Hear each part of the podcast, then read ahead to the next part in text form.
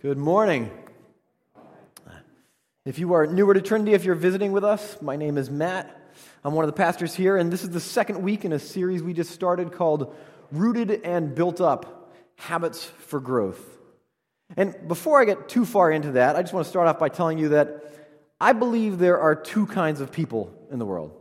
Uh, first, I think there are the kind of people that they get ready to go to sleep at night. They go into their room, they lay down in bed, pull up the covers, turn off the light, their, their head gets on the pillow, and then they think for a while. They, they lay there in the dark, maybe they're processing the day, maybe they're planning something, maybe they're worrying about different things, but, but their head hits the pillow and they just think for a while.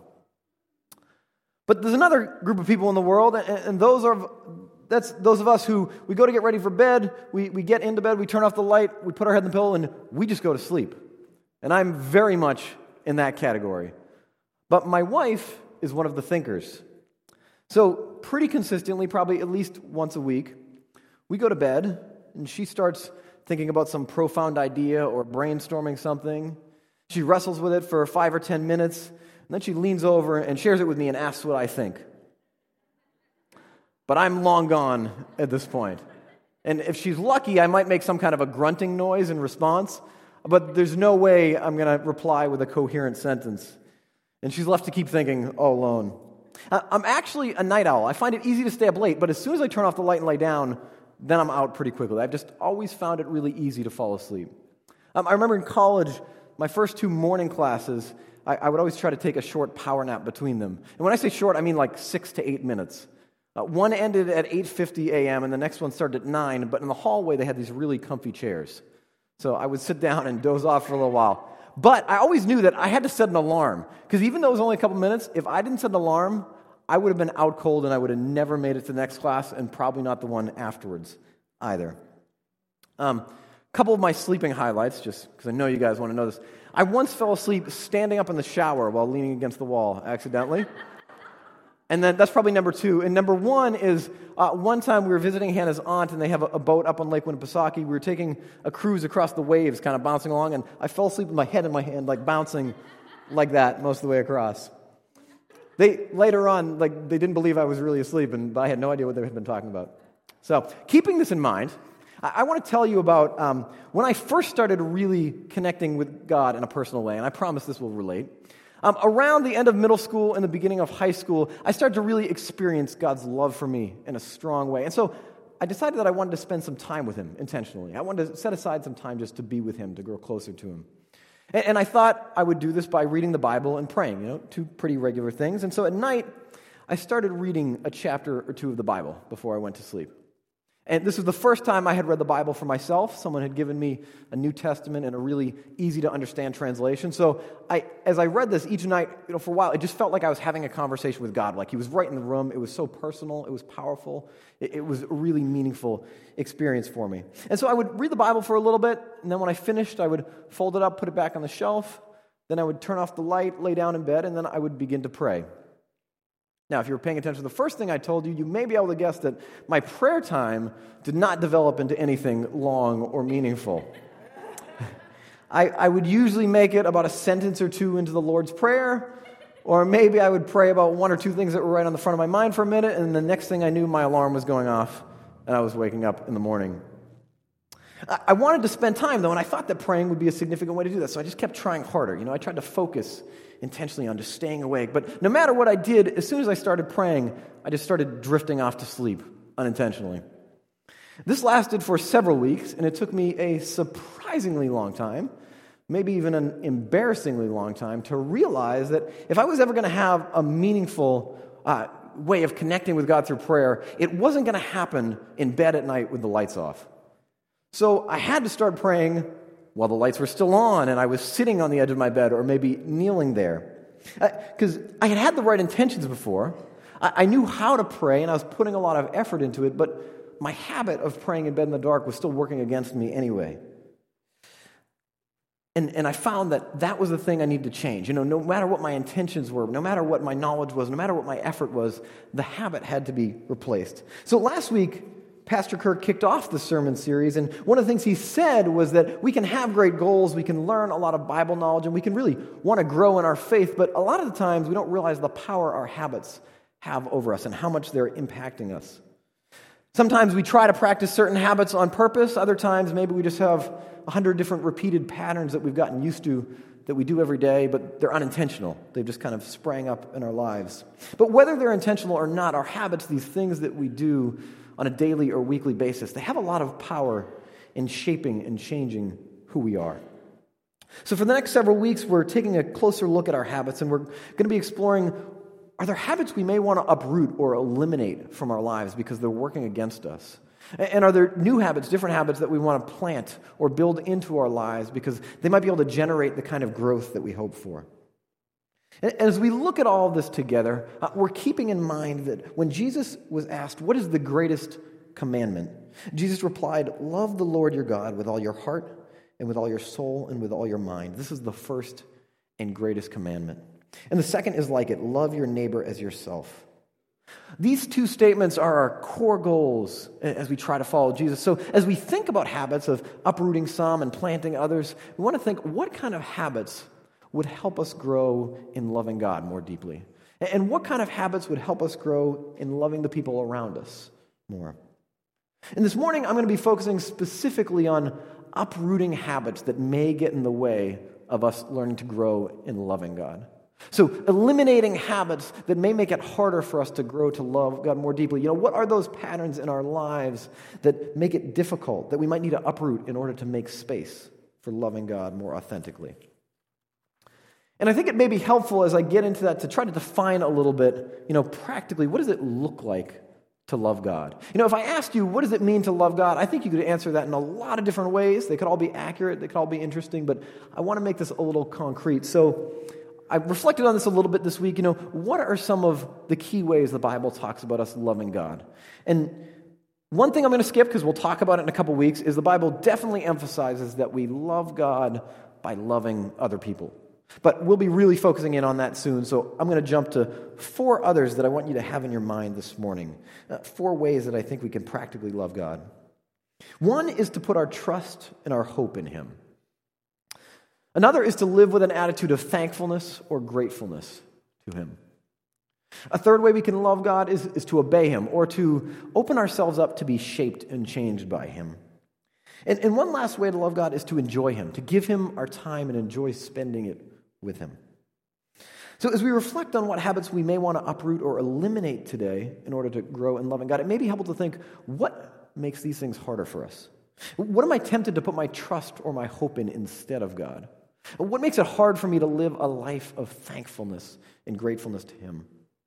Where am I tempted to be shaped or influenced by other things that might compete with what Jesus wants for me? And lastly, what gets in the way of me giving my attention to God and enjoying time with Him? And as we get ready to dive into some of these questions, I want to open up with a short story from the Gospel of Luke.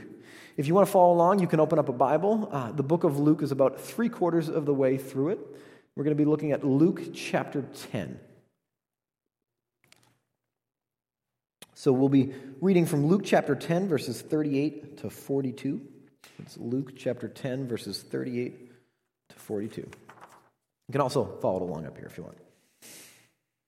As Jesus and his disciples were on their way, he came to a village where a woman named Martha opened her home to him. She had a sister called Mary who sat at the Lord's feet listening to what he said. But Martha was distracted by all the preparations that had to be made. She came to him and asked, Lord, don't you care that my sister has left me to do the work by myself? Tell her to help me. Martha, Martha, the Lord answered, You are worried and upset about many things, but few things are needed, or indeed only one. Mary has chosen what is better, and it will not be taken away from her. The first thing I want to look at is the way this says that Mary was sitting at the feet of Jesus. This, that phrase has a lot of cultural meaning for their time. To sit at someone's feet is to take the posture of a student, to, to learn from them. It, it actually is supposed to be a picture of you know, surrendering yourself to them because you're opening up to be shaped by them. You, you have a devotion to following their leadership and, and learning from their teachings. And as a side note, uh, any other teacher or rabbi around this time would have actually never let a woman take this position and learn from them in this way. And so it's radical that Mary decides to take this posture with Jesus, and it's radical that Jesus approves of this and commends this. Mary loves Jesus, and so following him is her passion. And even though it's radical, she takes this posture because she wants to love Jesus by giving him her, her attention, and, and, and she enjoys spending time with him. She also wants to learn from him, be shaped by his teaching. And because of all this, she's portrayed here as just a picture of what it means to love Jesus. But the implication in the story is that Martha also loves Jesus, but something is getting in the way of her expressing that. Something is getting in the way and preventing her from acting on that. Martha also wanted to love Jesus like this, but she's distracted. Jesus says that she's worried and upset. Hospitality was incredibly important in their culture. And so when Jesus comes with his disciples, uh, she feels a sense of pressure to host them and to prepare food for them. And, and well, hospitality is a good thing. It's a great way to love people. She's overburdened by it, and she becomes distracted by it to the point that she can't even spend time with her guests or, or spend any time in the presence of Jesus. And it seems that this is probably because Martha felt the pressure of meeting a certain standard here that Jesus seems to think is completely unnecessary. But maybe Martha found her value in her work. And so maybe she's putting this pressure on herself because she's trying to live up to meeting the certain standard because that helps her feel like she's good enough or, or that she has value. Maybe she has a hard time recognizing that her true worth, her ultimate value, comes from God's love for her. So instead, she's working for it. She's trying to find that somewhere else and prove that to herself. And so she ends up leading a life of busyness that she can't keep up with. The culture we live in right now, especially here in the Northeast, is just like this. You know, it's built on motivations and values of productivity, efficiency, achievement. But one thing I always notice is that the couple times I've traveled to the South, if I go to a grocery store outside of New England, it drives me crazy.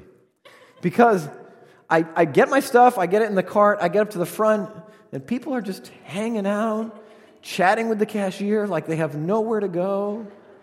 And I'm sitting there getting all impatient, like, excuse me, I have things to do.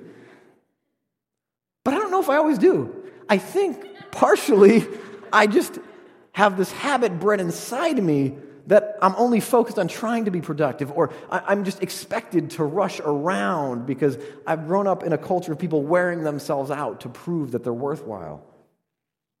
We measure ourselves by how many things we're involved in, by how much we can accomplish, by how little time we have for sleep. And as more of us strive to earn our value these ways, we, we've built up a, a culture of busyness that's not healthy to try to keep up with. Uh, many of us would consider ourselves overscheduled or chronically busy. And what's tricky is we're often involved with lots of good things. It's not as if we could look at our schedule and say, well, these things are totally not worth any time, so I'll just cut back on these couple. There's many good things we can be involved in, but the, the difficult part is we just let them keep piling up and we don't know when to stop. We don't know how many is enough. Sometimes we do this for ourselves, other times we do this for our kids or our families because we think that's what's best for them. But who's really telling us that it's best for us or our kids to be involved in five activities every season? I think we're being taught that by a culture that believes we need to earn our value and prove our worth. I think we're being convinced to live that way by the same um, kind of misleading motivations that Martha had. But there's a gravitational pull into this way of life, and when we get trapped in that pattern, it starts to shape us. It starts to change the way we look at things. It teaches us to look for our value in the things we do. It calls us to keep up with everyone else, even if that means we settle for a bunch of good things but don't experience the best things. It makes it harder to enjoy God or spend our time giving attention to Him. And it makes it difficult for us to open ourselves up to be shaped by Him. When Martha comes to Jesus with a heart burdened by these things, Jesus responds with compassion. His tone is soft and gentle. He says, Martha, Martha. Maybe Jesus would say the same thing to you, just replace your name in there. Maybe he would say, You're stressed out and anxious because you're trying to live at a pace that you weren't made for. And then he might go on and point out some things that you could uproot and eliminate from your life to make space for sitting at his feet, for enjoying his presence and being shaped by him instead. Many of us have habits like this, and I hope this week you'll take a little time to reflect on kind of what this life of busyness has ingrained in you. But I also want to move on and look at some other habits. So, so I want to turn to the habits we get from mindless media consumption. Uh, we all have our favorite versions of this. It might be watching TV, it might be playing video games, it might be scrolling through social media, or even obsessively following the news. Now, I'm not saying that all these things are always bad. You know, there's a good and healthy way to engage with them, but they're very easy to start turning us into just passive consumers and, and causing us to mindlessly consume things as a habit. And to illustrate this, I want to paint a little picture for you. Let's say you make a New Year's resolution, or you decide that you want to change something in your life, and, and you decide that what you want is to grow closer to God. So you decide, um, maybe like I was doing, you want to read the Bible, or you want to start praying, maybe journaling or something else, and you're going to do this in the morning, either before you go to work or before you have to uh, work on some responsibilities you have each day. So you set aside that time, but when it comes time to do that, you're a little distracted by your phone. And so you hop on Facebook or Instagram and, and you tell yourself, I'm just going to look at this for a minute or two, and then I'll get to the time with God. So you do look at it for a minute or two, or five, or 10, or 15. At some point, you notice that you've been on there longer than you intended, but even as you notice it, your thumb just keeps scrolling anyway. And, and after a while, you realize that you don't actually have much time left for God. You need to get to work, or you need to start doing things that you're responsible for that day. And, and so you rush through an abbreviated reading or maybe a really short prayer, and you, and you feel bad the rest of the day that you gave more of your attention to your phone than to God. And you tell yourself you're going to make up for it tomorrow, but you notice over a month or two that this happens pretty regularly, a lot more than you'd like to admit. Now, some of you may feel like I'm watching your life a little too closely with this example, but I can only explain it this well because I've experienced it for myself. So, my pattern in this would be scrolling through Twitter. Now, Twitter, if you don't know what that is, it's a social media app, and I use it to follow sports, to follow news, to follow a few Christian leaders and pastors. And what got me into Twitter, um, I think most of you know that I'm an obsessive Patriots fan, is I realized one year that I could find out what was happening in free agency quicker on Twitter than I could by checking ESPN.com. So I got Twitter. And there's been a lot of good things I've gained from it. I find a, really, a lot of really good quality articles I learned stuff from, but it's also designed to be addictive. That's on purpose, just like every other social media, because the longer you're on it, the more ads there are, the more they can make money. So it, it breeds sort of this habit of passive consumption. And I know that I'm particularly susceptible during NFL free agency, around the NBA trade deadline, or maybe during a political election cycle when there's all kinds of news going on. I'm also vulnerable to mindlessly wasting my time on things like this when I'm stressed or if I'm lacking focus because I didn't sleep a night. It becomes easier to procrastinate or escape hard work by going right to that instead. And anything from social media to TV or video games can, can cause us to just consume, it can consume an unhealthy amount of our time. Uh, they're easy and mindless, so we just begin to give it away passively without thinking about it. It's not on purpose. And sometimes this becomes a direct competition for our time with God or for enjoying the presence of Jesus. At the end of a short letter in the New Testament called 1 John, one of Jesus' original disciples, he says, Dear children, keep away from anything that might take God's place in your hearts. This week may be a good time to ask ourselves is the way we consume media is giving away a part of our heart that's meant to be for God. If it's taking a place in our heart that's a little too important or significant in the way that we treat it. But it can go further that, than that too. When we treat um, social media streams or, or news this way and we follow them obsessively, they also start to be the things that shape us more than anything else. We spend more time sitting at their feet instead of the feet of Jesus, and so we begin to obey their teaching and be, and be changed by what they show us and tell us about the world. This can be true for a lot of things, but I think it's easiest to give an example when thinking about political news. So maybe you have a favorite news station that you watch for an hour or two most days a week. Or maybe there's a particular website that you read articles to keep up with things on consistently. Maybe there's a politician that you follow, maybe with a little too much of your time. You're a little over devoted to that. And, and many of us do these things on a consistent basis. And I think the internal problem is we start placing our trust and our hope in these things instead of Jesus. Maybe we want to see certain cultural changes. Uh, maybe there's some cause that they stand for that we like, but we start to hope that they will be what brings us uh, what's good, that they will be what changes things for the better, and, and we put our trust and hope in them. And there's a healthy way to engage with these things. It's good to be involved, I'm not saying that, but we need to consider where our trust and our hope lies, and, and whether we need to uproot some things because it's going somewhere other than to Jesus. The prophet Hosea speaks to these temptations because they've been around and they've been challenging the human heart for centuries. He says, Oh, Israel, stay away from idols. I am the one who answers your prayers and cares for you. I am like a tree that is always green. All your fruit comes from me. I am the one that you can put your trust and hope in. It doesn't belong anywhere else, and that won't be good for you. But we're tempted to put it somewhere else, and these habits encourage us to do it, even if we don't realize it. Now, as we talk about uprooting and eliminating the harmful habits in our lives, I want to be clear that this is not about kind of working harder or putting in enough effort to earn God's love. Uh, uh, none of us can earn God's love, and He lavishes that on us as a free gift. Uh, we don't have to try hard enough for it, and we don't have to do well enough to get it. Uh, that's just who God is. That's what His character is like. He's loving, and He pours that out to us. And, and He loves us even when it takes unimaginable sacrifice. There's a passage that I love from the book of Philippians. It's in the New Testament. It emphasizes this. It's talking about how Jesus was willing to sacrifice for us, and it says, Though He was God, he did not think of equality with God as something to cling to. Instead, he gave up his divine privileges. He took the humble position of a slave and was born as a human being. When he appeared in human form, he humbled himself in obedience to God and died a criminal's death on a cross. I've read this verse a lot of times, but looking at it again this week, I saw something different that I hadn't noticed before. I noticed that Jesus had to uproot certain things in order to love us the way that he wanted to. Now, Jesus has never had any sinful habits, so it's not exactly the same as some of the things I'm talking about, but he did have things he needed to sacrifice and set aside if he was going to reach out and love us with the depth that he wanted to.